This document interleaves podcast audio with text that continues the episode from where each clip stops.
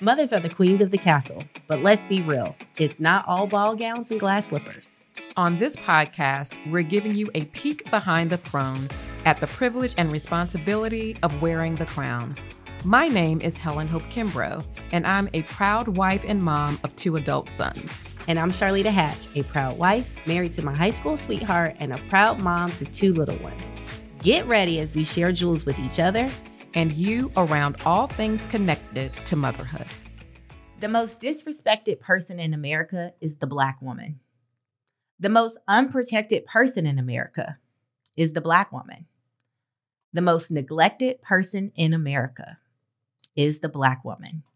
Malcolm X, 1962. Thank you so much for talking about that quote today as we have our second iteration of talking about affirmative action but also highlighting and emphasizing what has occurred with Dr. Claudine Gay, who retired from her um, position at Harvard this week as president of Harvard.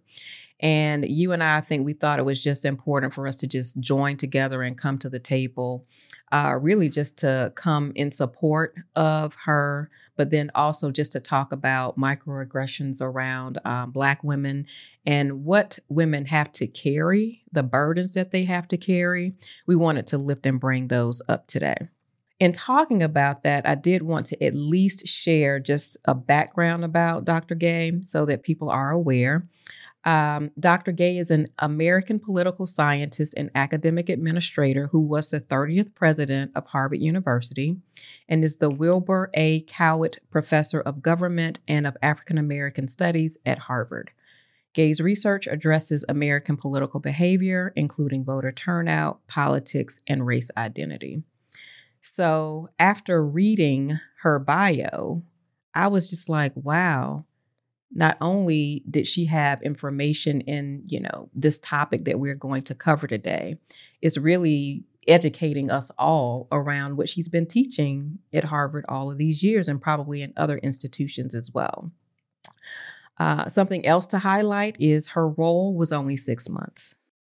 I don't know what you can do. I don't know how much you can learn in six months. But she decided to step down after six months and will remain on staff at the university. And that does something to my soul. A thousand percent. I I I feel like that's humiliating. Mm-hmm. Um, and you know, as you start to think through to your point around the six months tenure and how many things within the first six months or a year of your job, maybe you don't say all the right things. You probably make some, some mistakes and how much grace is given to people who do not look like Black women, an unprotected group, um, versus people who are. And then to say, not only do you step down from this coveted senior leadership role, you can stay there and teach though.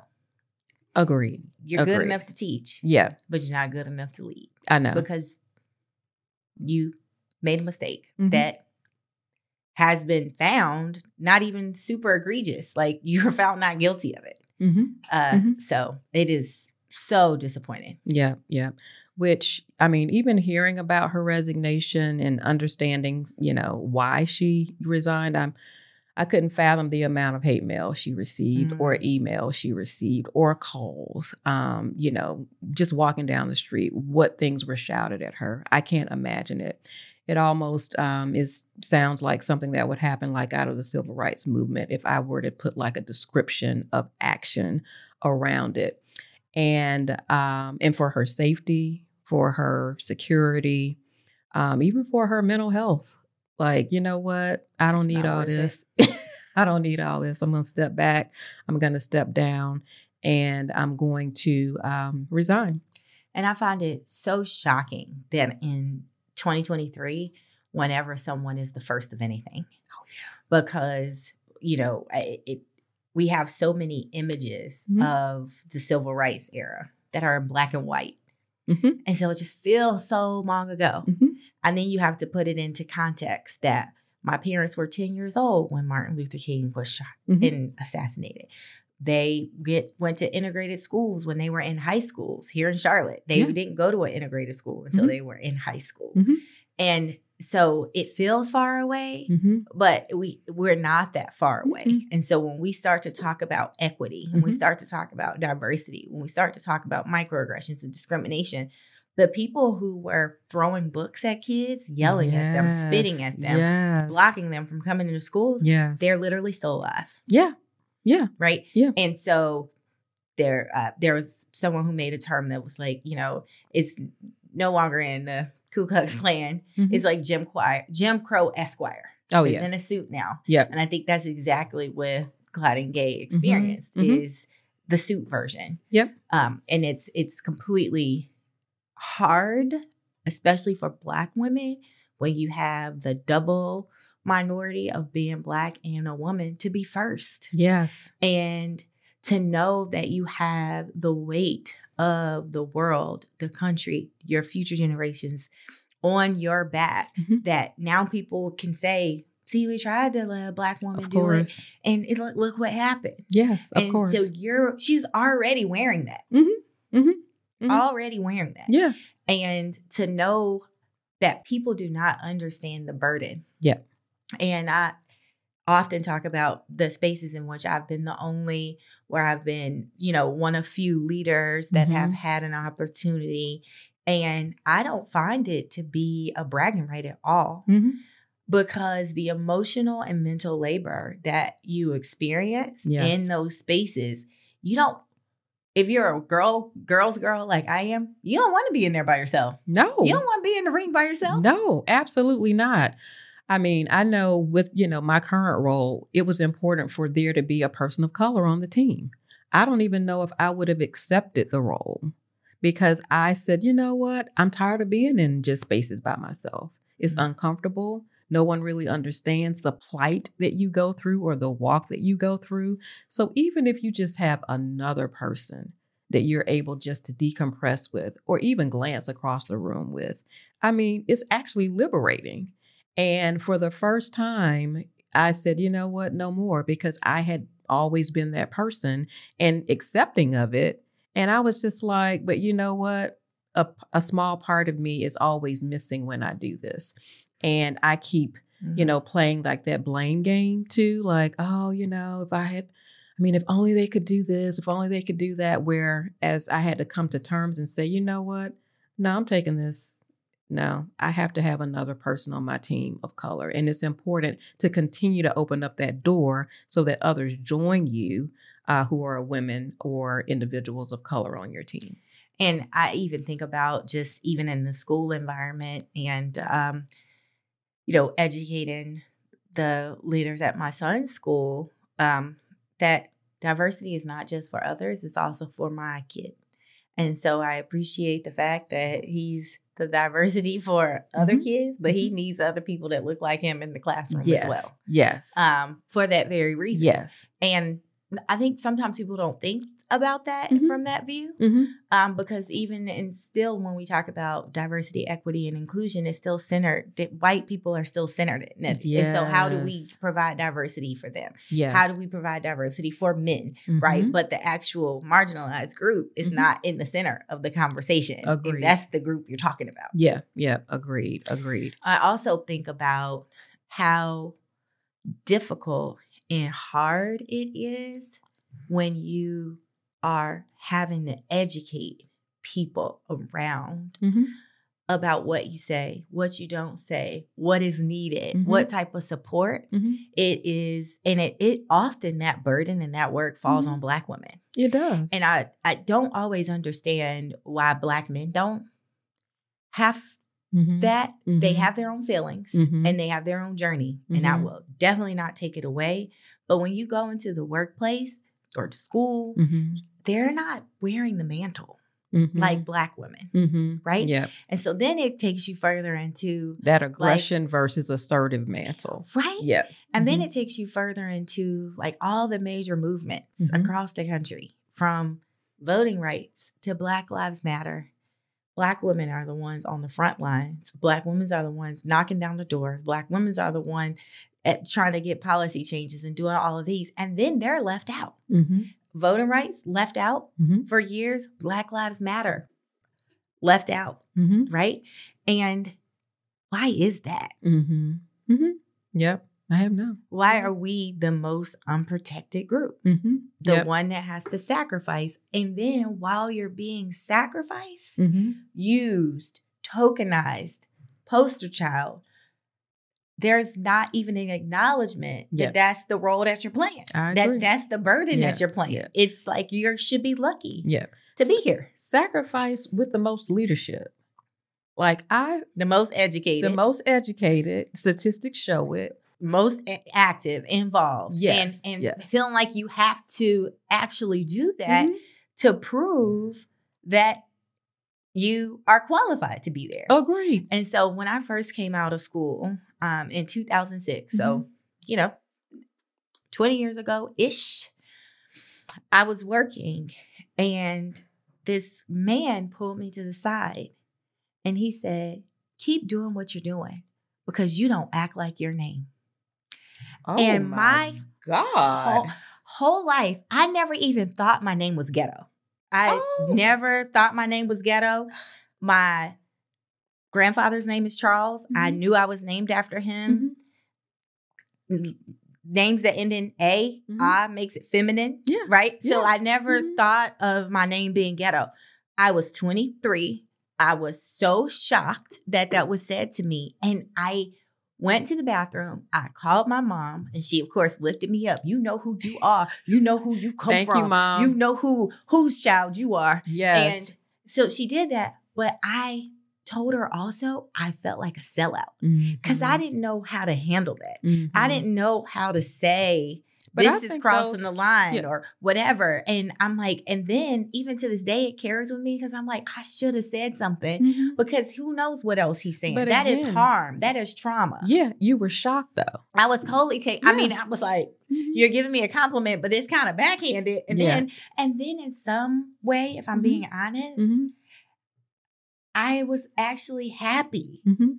that he was like, I'm different. Like Mhm. eh, being accepted into this this group of people where I'm the only black person on the team Mhm. and I'm the youngest, and he's Mhm. like, You're different. Mhm. So it was like, you know, kind of like a double minded Yeah. thing that Yeah. uh yeah. W. Du Bois talks about because I'm like, I'm accepted, but I sold out Yeah. because I didn't say anything, Yeah. but I didn't know what to say. Yeah. But he's proud of me, but this is weird because I'm black, but he I thinks I'm not. I And agree. it's just that constant mental cycle. I agree. And now that you're talking about names, like I have a name story because I would go to places. My name is Helen. Helen, a boring name. Helen, mostly white name. You don't really see a lot of Helens. I would go to places and say, "Yes, I'm I'm here. My name is Helen." Um, Helen, your name your name is Helen? Yes, my name is Helen. Helen Hope. Okay, yeah, they would check and like, you're you sure I'm Helen. Yes, that's my I'm name. confident that's the name. That is me. And so it's the complete opposite. Like, how could you have a name as simple as Helen? It's like it's my birth given name. This is what they named me. And then when I go and you know and further say, uh, my name is um, Greek. You know, like I know the meaning of my name. My name it means light. And then it's like, how do you know all of that about your name? Because my parents taught me that information about my name.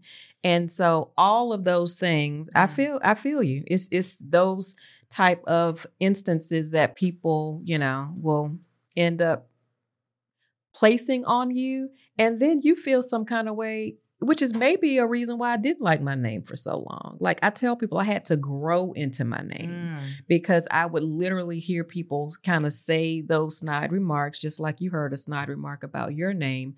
Like, am I supposed to? Why sh- my name should be something else? Like my name should be like more African. Like I have this name that's Helen, and it's boring and it's not cool.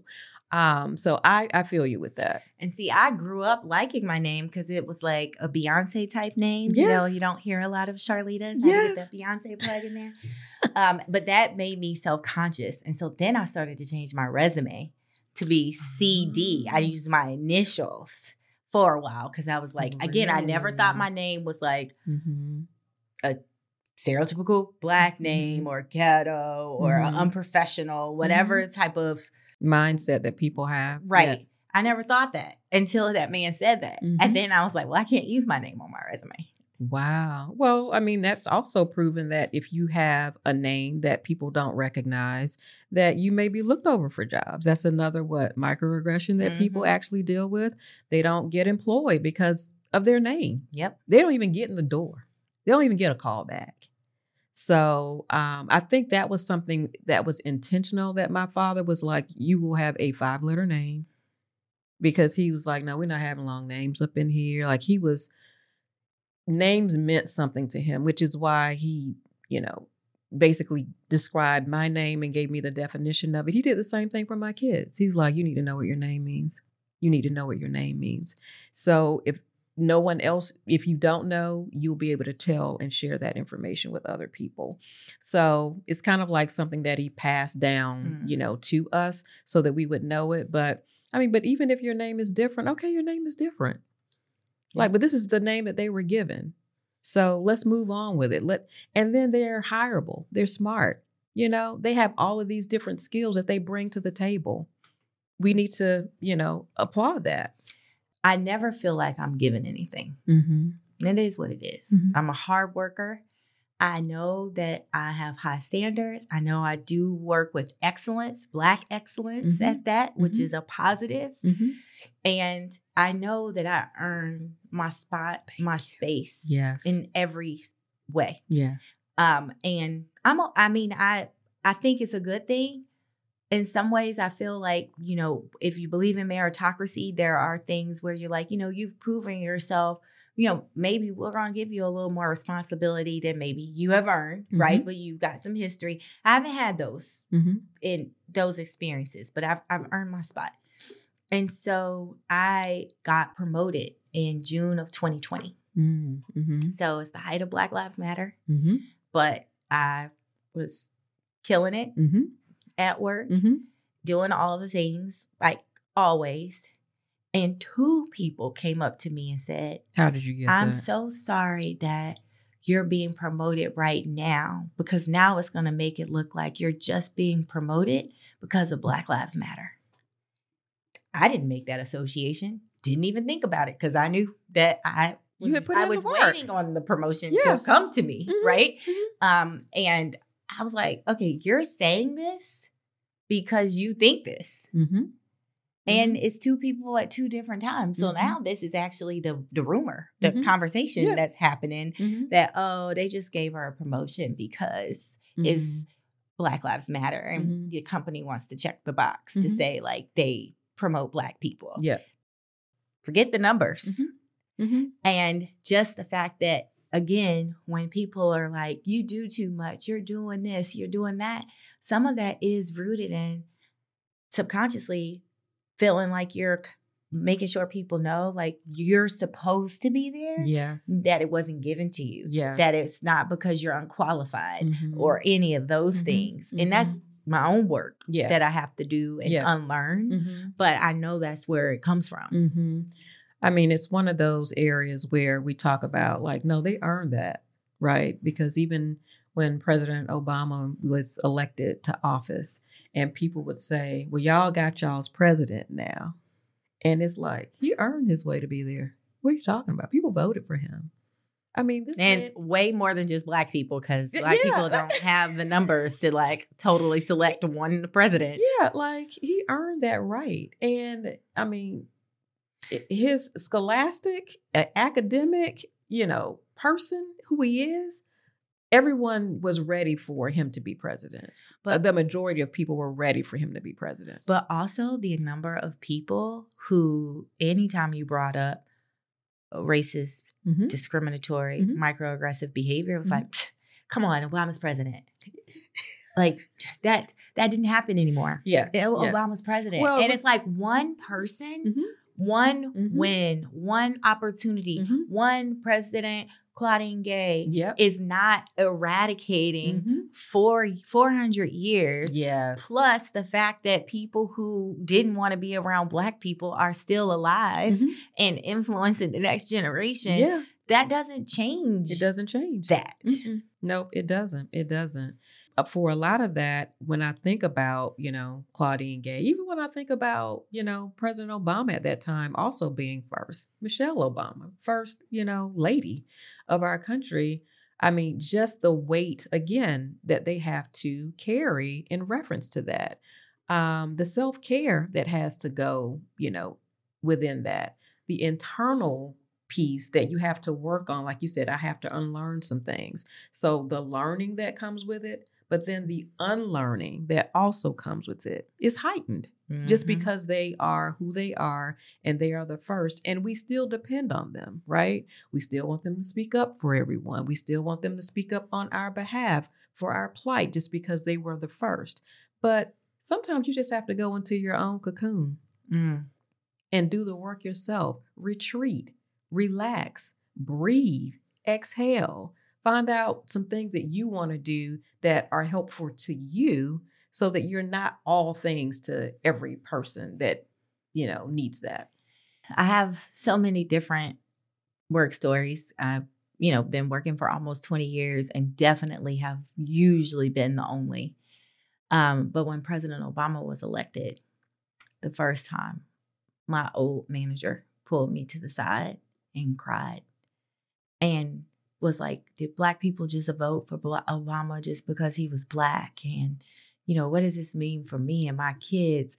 And oh, again, not crying in a good way. No. And it was one of those moments again that took me back to my first encounter where I'm now consoling her in saying, like, no, no, mm-hmm. no. Black people didn't just vote for Obama just because he's black. Like, he's qualified. It's going to be great. It's going to be fine. And I still am, you know, mad at myself to this day mm-hmm. because I didn't have the language. I didn't have the words to to say like one, you're centering yourself. 2 mm-hmm. this has nothing to do with you. Three, you know, like mm-hmm. I didn't, I, I, didn't know what to do, and mm-hmm. so I'm mm-hmm. like, okay, there, there, there. It's mm-hmm. okay that there's a black mm-hmm. president. Wow, yeah. while we're at work. Yeah, yeah. And I think I stopped doing that. Um, I mean, it takes you a while, I feel like, to learn that. But when people feel that, this is my attitude. You don't have to feel that because this is what I feel every day. But also, when they feel it, now I know enough to say why you need to also sit in this, but under figure figure out why you feel this way. Yeah, mm-hmm. definitely. You know, so yeah. like I've never cried about anything that a, a white person getting a promotion or a white person becoming president of the United States, or you know, a lot of it is because it's normalized. But why mm-hmm. isn't black advancement normalized enough mm-hmm. in 2023 yes. to I the agree. point where it's or 2008 mm-hmm. to the mm-hmm. point where it's bringing you tears mm-hmm. yeah i know but i mean but for a black person like it's the elation even when it is the first right like we are like we are rooting for you because sometimes we can't even fathom like this has happened because what it's years and years of systemic racism that has not been granted you know to you to us and so when you see it it's like yes finally, someone someone is in a role, someone's in a position. And then when it's taken away from you or you're fired or let go or whatever, then it is this feeling of let like, down to the whole community. Let down to the whole and people are like, what is happening? I mean, I don't know anybody who can do anything well, like you said earlier, in six months. It literally takes you a year just to learn the climate your workload, your client load. And sometimes it could take longer than that, but I give you a year, right? I mean, even go to the point where she's in front of the Senate. Mm-hmm. I have to believe she was coached mm-hmm. because I have been deposed mm-hmm. at work. All mm-hmm. these things happen at work. Girl, I, like I, I know. I have been deposed. You're ready. You, are ready for next level, Charlita. That's what you're saying. You're just ready for next ready level. For next girl. level. I, I, I, claim it. But I've been deposed. But before I had to go speak, when somebody was trying to sue my old company and I was involved in whatever it was, the amount of legal, my mm-hmm. leadership team, mm-hmm. the communications that were like running cycles, mm-hmm. they actually flew to me, which you usually fly to them. Yeah. Like people flew to me to like get me together for at least eight hours. Mhm. And the biggest thing they were like, only answer because they were like, you talk too much. So you need to only answer the question that's asked. Don't give no more, don't give no less. But Mhm. you know, and then I had two people sitting with me Wow. and they wouldn't leave. Like they were supposed to leave, but they were like, nope, like Mhm. we're not doing that. Mhm. And I definitely wasn't the Harvard president. Mhm. So I got to believe she didn't walk into that Mhm. and not have done what she was told to do Mhm. with integrity, of course. And so again, how do you take the fall Mhm. Yeah. for all of that Mhm. and your brand and your Mhm. reputation and have been the first and the narrative that come that is going around Mhm. around black women leadership going and now say you're plagiarizing which is Mhm. unethical you know like Mhm. all of these things which in academia would be just egregious in any industry but certainly there and it's like you know she didn't go in there Yeah. not doing what she was coached to do. Not just what she was coached to do. You, you can tell in, anyone who is from that academic background they do tons and tons of research even on their own right? And they're also going to bring in like you said harvard they probably brought in their people so they're going to sit down make certain that all you know all of these things are going to occur and happen now you're probably not ready for the hatred that comes you know from people on the other side because you see it, but when it's coming towards you, you're like, oh my God, like I didn't realize it was going to be this way. And I'm sure when she left, they're like, you know what? I answered the way that, you know, we were, we practiced, we were taught, we did these things. And you probably leave there like, you know, I did okay. And then when you get home, they like, no, well and because in that role you're not answering on behalf of yourself you're answering, you're on behalf, on behalf yeah. of the institution Yeah. which is that that uh, so again you're being condemned You're looking at for- processes, procedures. Yeah. You're looking at all of those things that you put in place before the institution was before you even got to the institution. right and you have to say what you're supposed to say Mhm. That may or may not be What your your- individual yeah. What does your handbook views. say?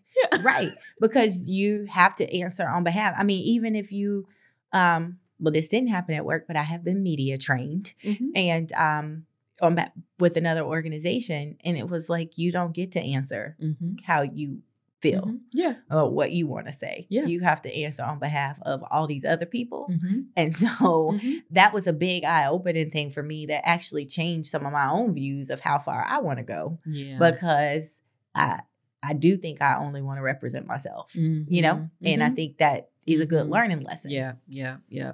And I know for her, even just watching her, like I was just, I mean, I just had to go in like deep prayer for her, like deep Mm. prayer for her soul, for her spirit, for her family, because it ends up becoming, you know, the community. We know people. We this have, is history This, this we're is live we watched We're- history in the making We're watching history in the making. We have friends who have kids, you know, at Harvard or who have graduated from Harvard. So we're thinking about them as well. And I was just like, you know, for everyone's wellness, health, all of those things, like I just had to go in deep prayer because I was saddened, saddened. And I'm like, Helen, why, why, why are you still so sad? I'm like, because this should not still be happening. That's why. That's why. I'm like so frustrated. It Yep. should not still be happening. it absolutely should not still be happening When And- we see other people out here every day who do far more egregious things, who should be un- sitting under a jail right now, and they are not. They still out here walking, talking on media, doing all the look things. helen ain't gonna say it but they trying to run for president there we go. of the united states not you harvard know who I'm talking about. not harvard Okay. okay. Yes. And, And- I'm just and then we can get into standards Yeah. higher standards for Mhm. this role than that role but the, what's what is what is the difference Mhm. Yeah. one looks different than the other Mm-hmm. Yep. Yep. Agreed. And even coming here today, like I was like, okay, we're gonna talk about this, Charlita and I. And even being fearful in myself, like, what am I going to share? Like, what am I going to say? Where does that come from? I have an opinion about this. Why am I afraid to share my opinion? It's because what? It's your teaching. It's, you know, don't say too much, don't talk too much. It's the look on my mom's face. Oh Lord, here she go. Like Well, and you, I mean, because you're supposed to be thankful. And, and so I think, I don't know when I got to this like liberated, confident stage because certainly I've given examples of where I haven't been. Mm-hmm. But I just know I'm supposed to be where I am. Mm-hmm. And I it's not that I'm so thankful to have this job or this role or whatever because it's given to me and I didn't earn it. And I feel like our parents' generation, mm-hmm. that is how they felt, mm-hmm. right? Like I even think about our schooling. All my mom and dad wanted for me is to be at schools with white people. Mm-hmm. Because they didn't go to integrated schools till high school. Mm-hmm. So their measure of excellence and standards, everything mm-hmm. that all our ancestors fought for was for mm-hmm. us to be able to be with white people, mm-hmm. right? And you just be, keep your head down and just be thankful that you're there and sitting there. But but being the child that's sitting there, I was like, mm-hmm. this ain't what it's all cracked up to be. Mm-hmm. I don't mm-hmm. like being the only. Mm-hmm. I don't like mm-hmm. being singled out. I don't like everybody looking at me and to kill a mockingbird when they say the N word. See what mm-hmm. my face gonna look like. Yeah. I don't like people asking me what about why is it that you're so passionate about Black Lives Matter, but you don't care about Black people murdering other Black people, mm-hmm. right? Like, I don't want to be the spokesperson mm-hmm. for Black people. Mm-hmm. And, but that's what our ancestors fought for, right? Mm-hmm. And so yeah. that's what my parents fought for. And it's the best that they had when they were there. Mm-hmm. And to be in those environments and to cope in those environments, you mm-hmm. were raised in survival. Yeah. And to survival, you can't be too loud, you can't be too bold, you can't wear your hair natural, don't wear a whole bunch of colors. You know, like that that was survival because we were taught to assimilate, mm-hmm. to not rock the boat mm-hmm. so that mm-hmm. white people wouldn't kick us out because we were happy to have a spot. Mm-hmm. Fast forward, I don't feel like that mm-hmm. because I know, even in affirmative action, which I know I have benefited from. Yep. But not because I've been unqualified, mm-hmm. but because I was given an opportunity. I always say I need an interview. Yeah. Like I I can get past the interview. I don't think I can usually get to the interview mm-hmm. without mm-hmm. affirmative action. That's yeah. why I always check that I'm black and I'm a yeah. female yeah. in the questionnaire. But if I can get to the interview, I know I can close it mm-hmm. because mm-hmm. once you meet me and you understand what I'm capable of, what I've done, and what my potential is, yes. you want me on your team. Yes. I feel confident about yes. that. Mm-hmm. Affirmative action gives me the spot to be able to help you see that. Yes. Right? Agreed. And so I am okay of not necessarily keeping my head down mm-hmm. and having the conversations because mm-hmm. I think, and this might be too big of a statement, and you know, we can walk it back, but I feel like this is the, my civil rights. Yeah. Oh, it is. Is yeah. to break down the barriers and the mm-hmm. glass ceilings in corporate America specifically.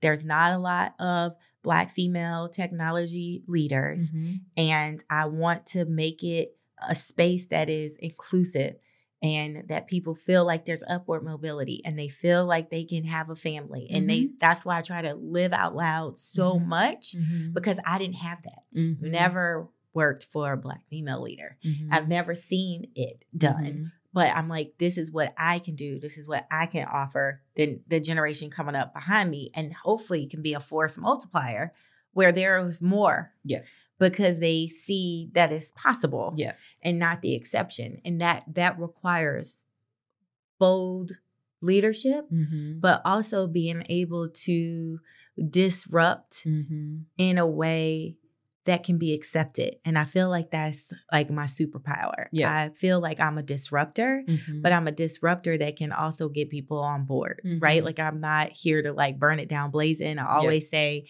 I'm not here to leave dead bodies. Yeah. I want everybody to come with me. Yeah. But we got to change it. Mm-hmm. We got to do different. Mm-hmm. yeah. Yeah. It's important. And you were talking a little bit just about your parents and, you know, just their outlook on everything. And I will say that, um, you know, both of my parents, you know, my parents, masters, my dad had doctorate. Um, but I still feel like there was perfection that was woven into how do you twice as good, twice as good all the time, and that's another weight and burden that we carry. Because I mean, I'm amazed that my mind isn't broken down just because trying to be perfect all the time. And then when you, and I think that's why it hits so hard when you're not perfect, right? Things fell apart. They didn't work out. Like, but why? I did everything right. You know, this opportunity didn't work out. And now, um, like my dad had given a gift to me and Marks. It's like, oh, well, you guys can change it to make it what you want it because I think there's, you know, an imperfection in what I gave you, that draft that I gave you for your housewarming gift. And I was like, we're not changing it. I mean, I think it's beautiful that it's imperfect.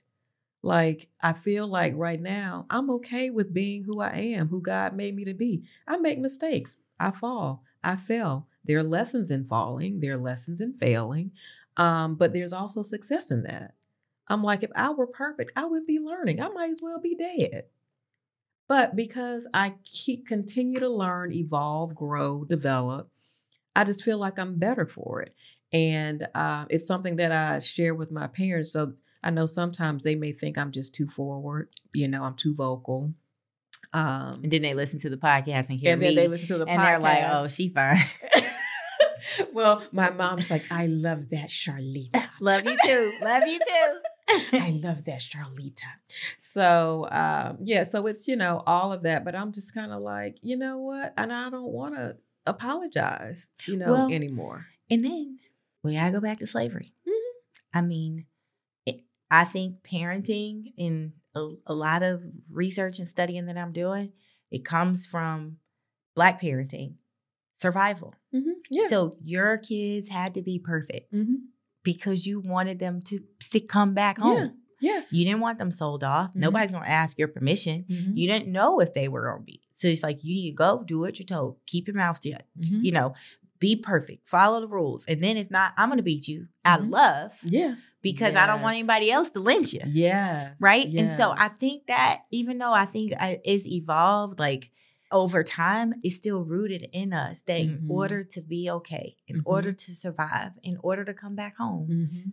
you got to be perfect. Mhm. And it's not enough to just be perfect. Cause I'm sure your parents told you, like they told my parents told me, you can't just do what white people do. Mhm. Oh yeah. That's average for you. Mm-hmm. Yeah. It's great for them, it's Mhm. average for you, which is Mhm. where twice as good comes from. Mhm. Because even at your twice as good, then now you're just yeah. average to them. Yeah. You're just Yeah. regular. Yes. And um it and I, I do think sometimes women go through it where they they have to prove. Mm-hmm. But again, the intersectionality with black women Mm-hmm. is the double. Yeah. It is. It It's the double. Mm-hmm. Agree. Agree. It's interesting to think about not only the experiences you've had in your life, how it's brought you through Mm-hmm. your own kind of journey. And I know, I think, especially when I was early on in my career, I wanted to disassociate Mm-hmm. and assimilate more to be Mhm. accepted Mm-hmm. into whiteness and Mhm. white spaces To Uh, learn that you weren't going to be accepted anyway. to learn that you were not going to be accepted anyway. And that hurts mm-hmm. when you realize that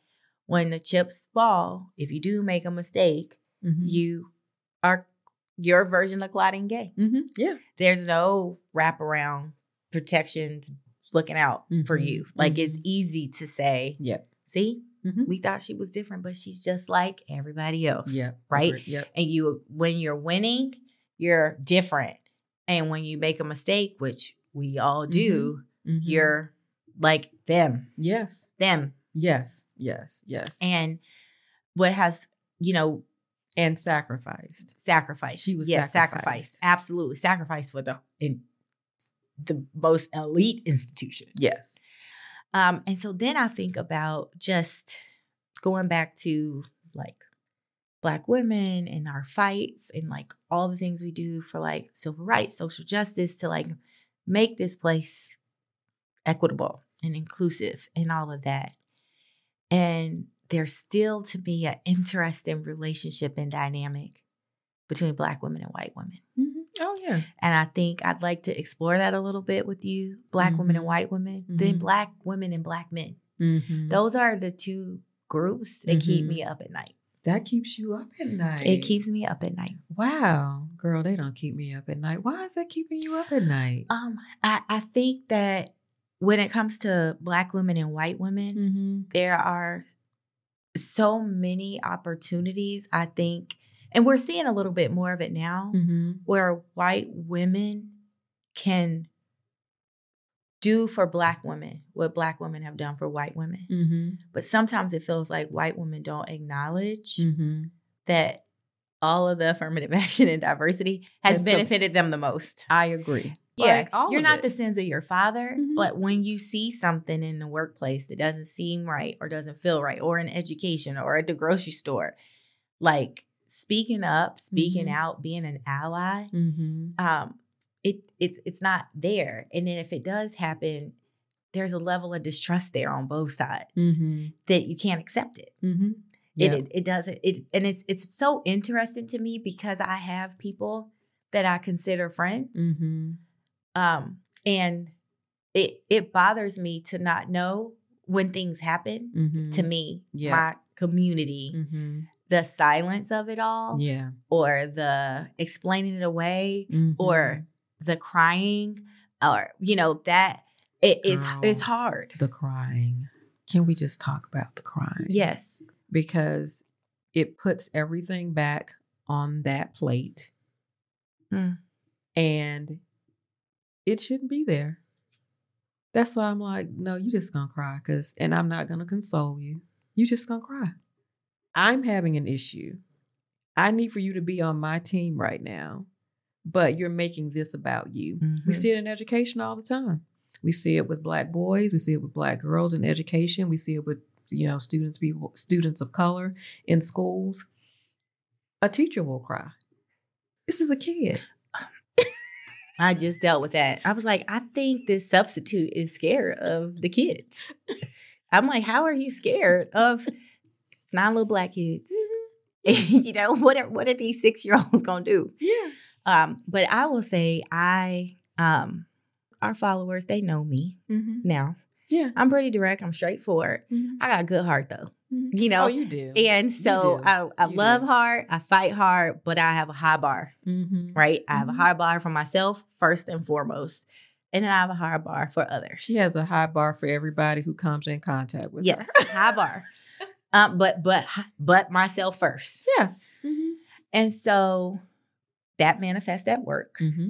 Um, and it's I'm straightforward. I'm Mhm. assertive. I'm Mhm. direct. I'm clear. I believe Mhm. clear is kind, like Brene Brown, but not nasty, Mhm. not aggressive, Mhm. not bossy. Mm-hmm. and having a conversation that I think is appropriate Yeah. at work about outcomes, delivery, expectations, all of those things. A colleague, a white woman, just started crying and saying I was aggressive and attacking her. And I was so shocked.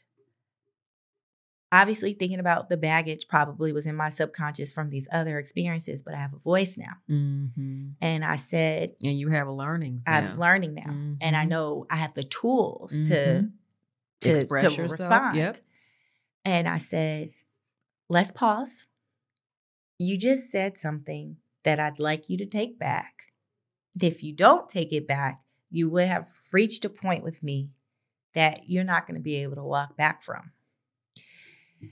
Crying started happening. And then I said, We've been working together for a while, so I want to make sure you hear me. Mhm. I need you to take this back. Mhm. And then it was validated by, you know, I spoke to a black man about this and he agrees with me. And I my response was, okay, well, we could go on and on about the history of like black men and white women Mhm. and the the the the lack of trust that black women have in those Oh, yeah. situations Mhm. and Emmett Till and what happens when black men get around white women and Yes. how they don't defend black women and all of Mhm. this stuff. So that's not a valid argument.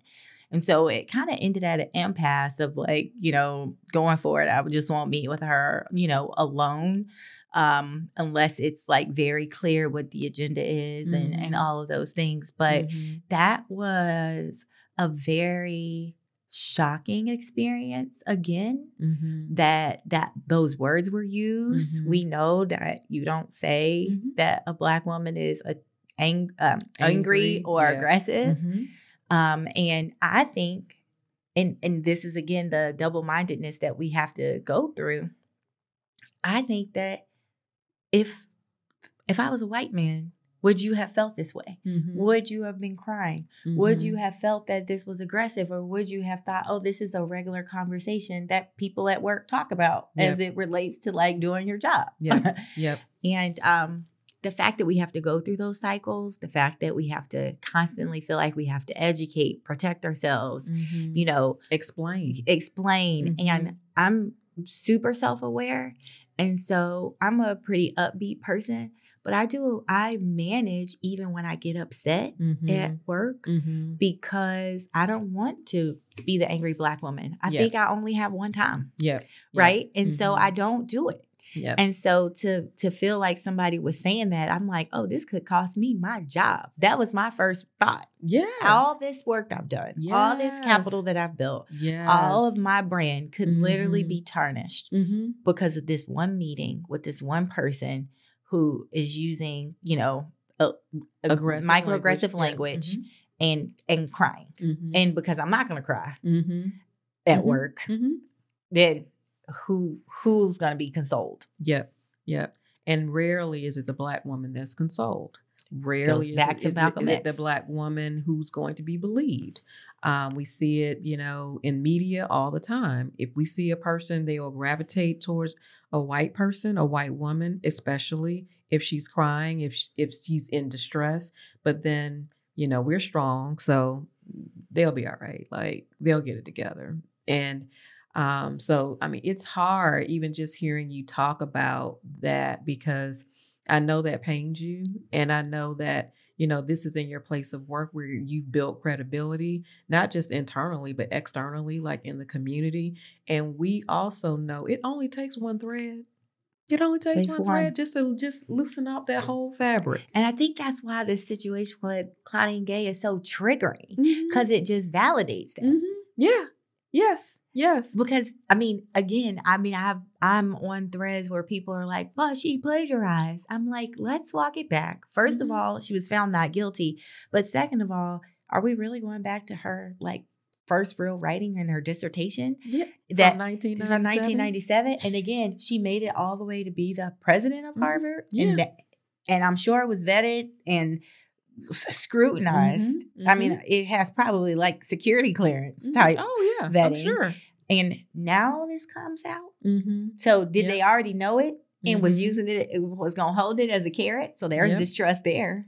I mean, the other distrust is, you know, the board really rallied behind her, right? So we thought, hey, we're good. Like the board was like, you're fine, you're good, go forth. And then, But that was the public statement. that was the what happened statement. behind closed we doors. We don't know what happened behind. Well, I think we can fathom what happened behind closed doors Mhm. because again the holiday break you know all these things happen and now the first week everyone's back at work all of this comes to light and it's just kind of and then your mind goes to well the board said this you know th- what she still resigned and did she really resign Well, and, and she said, you know, it's it's basically paraphrasing. It was too much noise around me, Mhm. and I want to do what's best for the institution. And one of the things that I have struggled with as I think about upward mobility is that everybody's fine with you when you're Mhm. at their level. yes They're not fine with you when you're the Mhm. black woman in charge. And you have to constantly, again, fight for your position, fight for your vo- voice. And that's why I always will fight for a title. Mhm. And people will say, well, titles don't matter. I'm like, it does if you're a black Titles woman. matter Titles determine what rooms you're in. Yes. Titles determine how people treat you, how they respect you, Mhm. like all of those things. and i always say now- we are mistitled oh, a thousand percent. all the time because we are not elevated because we're mistitled We're Mhm. doing all the work. Someone comes in and you have to teach them their job. You should be doing that job. Yep. And So- you should be switching. And you be yeah. Like, let me coach you properly in the title and the pay. yes, and the pay, the benefits, all of the things that you would actually receive if you were at the right title that you were supposed to have. Mhm. So I wholeheartedly agree. Titles matter. And I and so again, going back to that, so now it's okay through all of the noise in the Senate, your plagiarism, you know, accusation that was unfounded. You can still stay and be on our staff. You can't be in charge. Yeah. And I think that's to me just like brings it back full circle to everything that we were talking about. Mm-hmm. The most unprotected person in Mhm. America is the Mhm. black woman. Yeah. Yeah. Because as long as you're not the person in charge, as long as Mhm. you're not the voice, as long as you're not this, Mm-hmm. we're fine with you. Mm-hmm. Yep. And I've thought about like what I want to be when I grow up. And I'm always like, huh, I've got ambitions, but I just don't know how people will respond to me being in charge. Agreed. And could I be in charge at this place or that Mhm. place? Mm-hmm. What does that look like? Yep. I mean, because we have both of us are in community, you know, I'll be moving into a larger, more expansive role in community. And um, and I'm even thinking about that, you know, as well. Like, okay, wow, this just happened. You know, she's given six months. Now, I've been, you know, involved in this board for I don't know, eight years now. But you just never know. This I'm like, she's been at Harvard for an extensive amount of time. You never know. And then for people to say, "Oh, you shouldn't think like that," well, You you don't we don't have the privilege not to. yeah, like okay, but I mean, it's it's there. It's there. It shouldn't be there, but it's there. And Mhm. so the other thing, just kind of going to the black man, is that I know there. Are, this is not a general like uh, everybody, of course, but just seeing them Mhm. advocate and be on the front lines for us, like we fight so hard for them, Mhm. or even in the workplace, sometimes they almost disassociate and like can use like the patriarchy a little Mhm. bit and go towards the man side Yep. and to be accepted, smoking cigars, doing bourbon, but you know, are they like strategizing and thinking of like, how can I bring this sister in? I Mhm. just don't, and I've not felt that except for one time in Yeah. my career. It's Yep. been almost 20 years, but and Mhm. I have worked with more black men Mhm. than I have black women. Mm-hmm. Yep. I mean, I've been burned, you know, by a black man who um, was also, you know, in one of the Ivy League, you know, programs, and um, and I wholeheartedly feel like it's systemic because you're so ingrained into that system, you want to assimilate so deeply into that system that you know what, this is not going to work. And even if you look at their team, there are no people of color on that team. The only he's the only person. And I'm like, what in the what? Like, this is crazy to me. But and part of that is because you you're afraid once you get into a position that if you even hire one person of color, that it's like you're doing it just because they're that, right? Mhm. You're constantly having the fight that they're not the most qualified, but that's just because they're a person of color. Mhm. Yep. And you don't want to jeopardize yourself because Mhm. you feel like you've had to fight to get there Mhm. and earn the spot. So it's like, Mhm. how do I not rock the boat? Me just pick all white teams so they know, you know. Yep. Yep. And I mean, I just think that just does us all a disservice uh, as well because I mean, we really need to be partners. We need to be rallying together. If there's information that you know, if there's something that you need to teach, be willing to educate, be willing to provide awareness, be willing to provide some coaching. But likewise, also see the benefit of that person coaching you up. Mhm. Like, you don't know everything. No one knows everything. No you one have knows to have everything. a learner mindset. Yes, yes, yes. I don't think people are malicious. Mm-mm. Yeah, I don't just normally gra- gravitate towards that. But just because you're not doing it on purpose doesn't mean you're not inflicting harm. And then Mhm. that harm is trauma to Mhm. someone else, right? And you, once you do it, you can say sorry, but you did it, and now Mm-hmm. we're still got to process and work through it, and you it carries with you. And like I Mhm. still remember that man who said that to me in 2006, Mhm. right? Yeah. um, and that has been with me my Mhm. whole career Mm-hmm.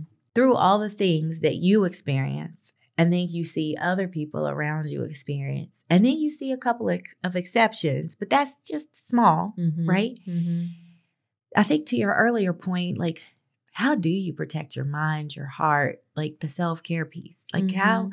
what what would you say Well, I think for this, because, you know, there have been traumatic things that, you know, I've read that I've seen specifically as it pertains to our children, our Black men, um, always under attack, you know, due to um, uh, policing and all of those things. But, um, and so it sometimes, you know, deeply reading, but sometimes removing myself completely because I have to, you know, protect my mental health. For this, though, I was like, I'm, you know, reading threads. I'm, you know, reading Twitter. I'm reading Black Twitter. like I'm on all of it. I'm reading um, Essence. I'm reading The Post. Uh, I'm reading um, so many other articles out here because I'm like, surely there's something I'm missing. Surely there is. And so again, like I mentioned before, like I just had to meditate and pray because I was just like, I know this is just hard. And it's going to be hard because you're going to always question yourself. why did I say this? Why did I make this move? You know, if I had said it this way, could it have turned out differently? Mm-hmm. And literally, this whole situation, I know it's, you know, we're focused on you, but it's really not even about you. It's a larger issue, right? So then I have to think about the larger issue, which again goes to systemic racism.